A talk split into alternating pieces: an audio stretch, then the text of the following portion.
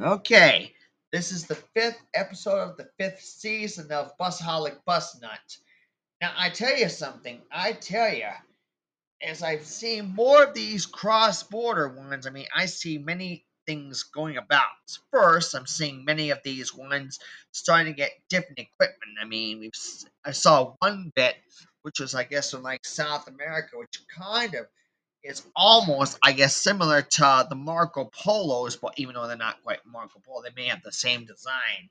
Some sort of bit, especially EMI tours from Mexico. You've seen them like in LA or Vegas and that.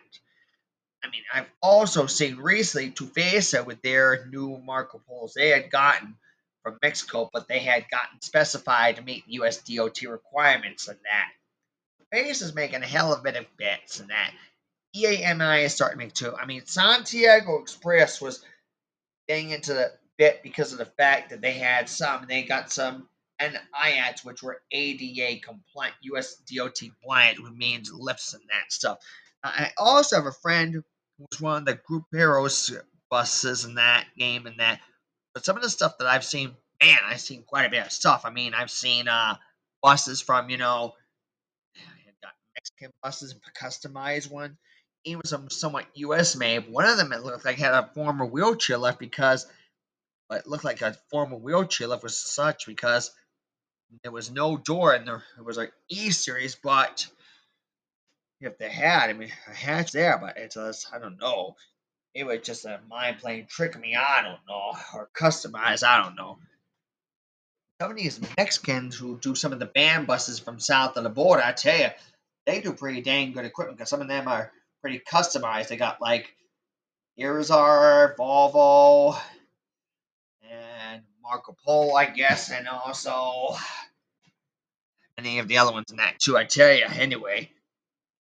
And some of those ones, I know perhaps they mostly are on the west and some of the and the Midwest. I don't know, but I like to see some of those dudes on the Eastern Seaboard, even in New England, even some of those Western, those operators who you know are like seeing on the western states or that on the eastern seaboard shit. I mean, listen, all I'd like to see is some of those ones in, in the northeast quarter, hell, even New England and that shit.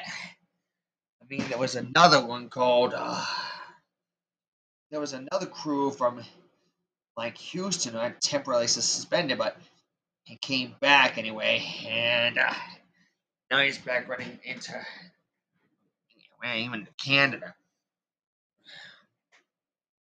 Reese's or something. I can't think of the name of the crew anyway. It was some sort of name in that. Sometimes you think of the bits and that. You sometimes have brain farts and stuff. Hey, hey, it doesn't happen. The shit doesn't happen to me. It does. But anyway, long story short, I hope it does.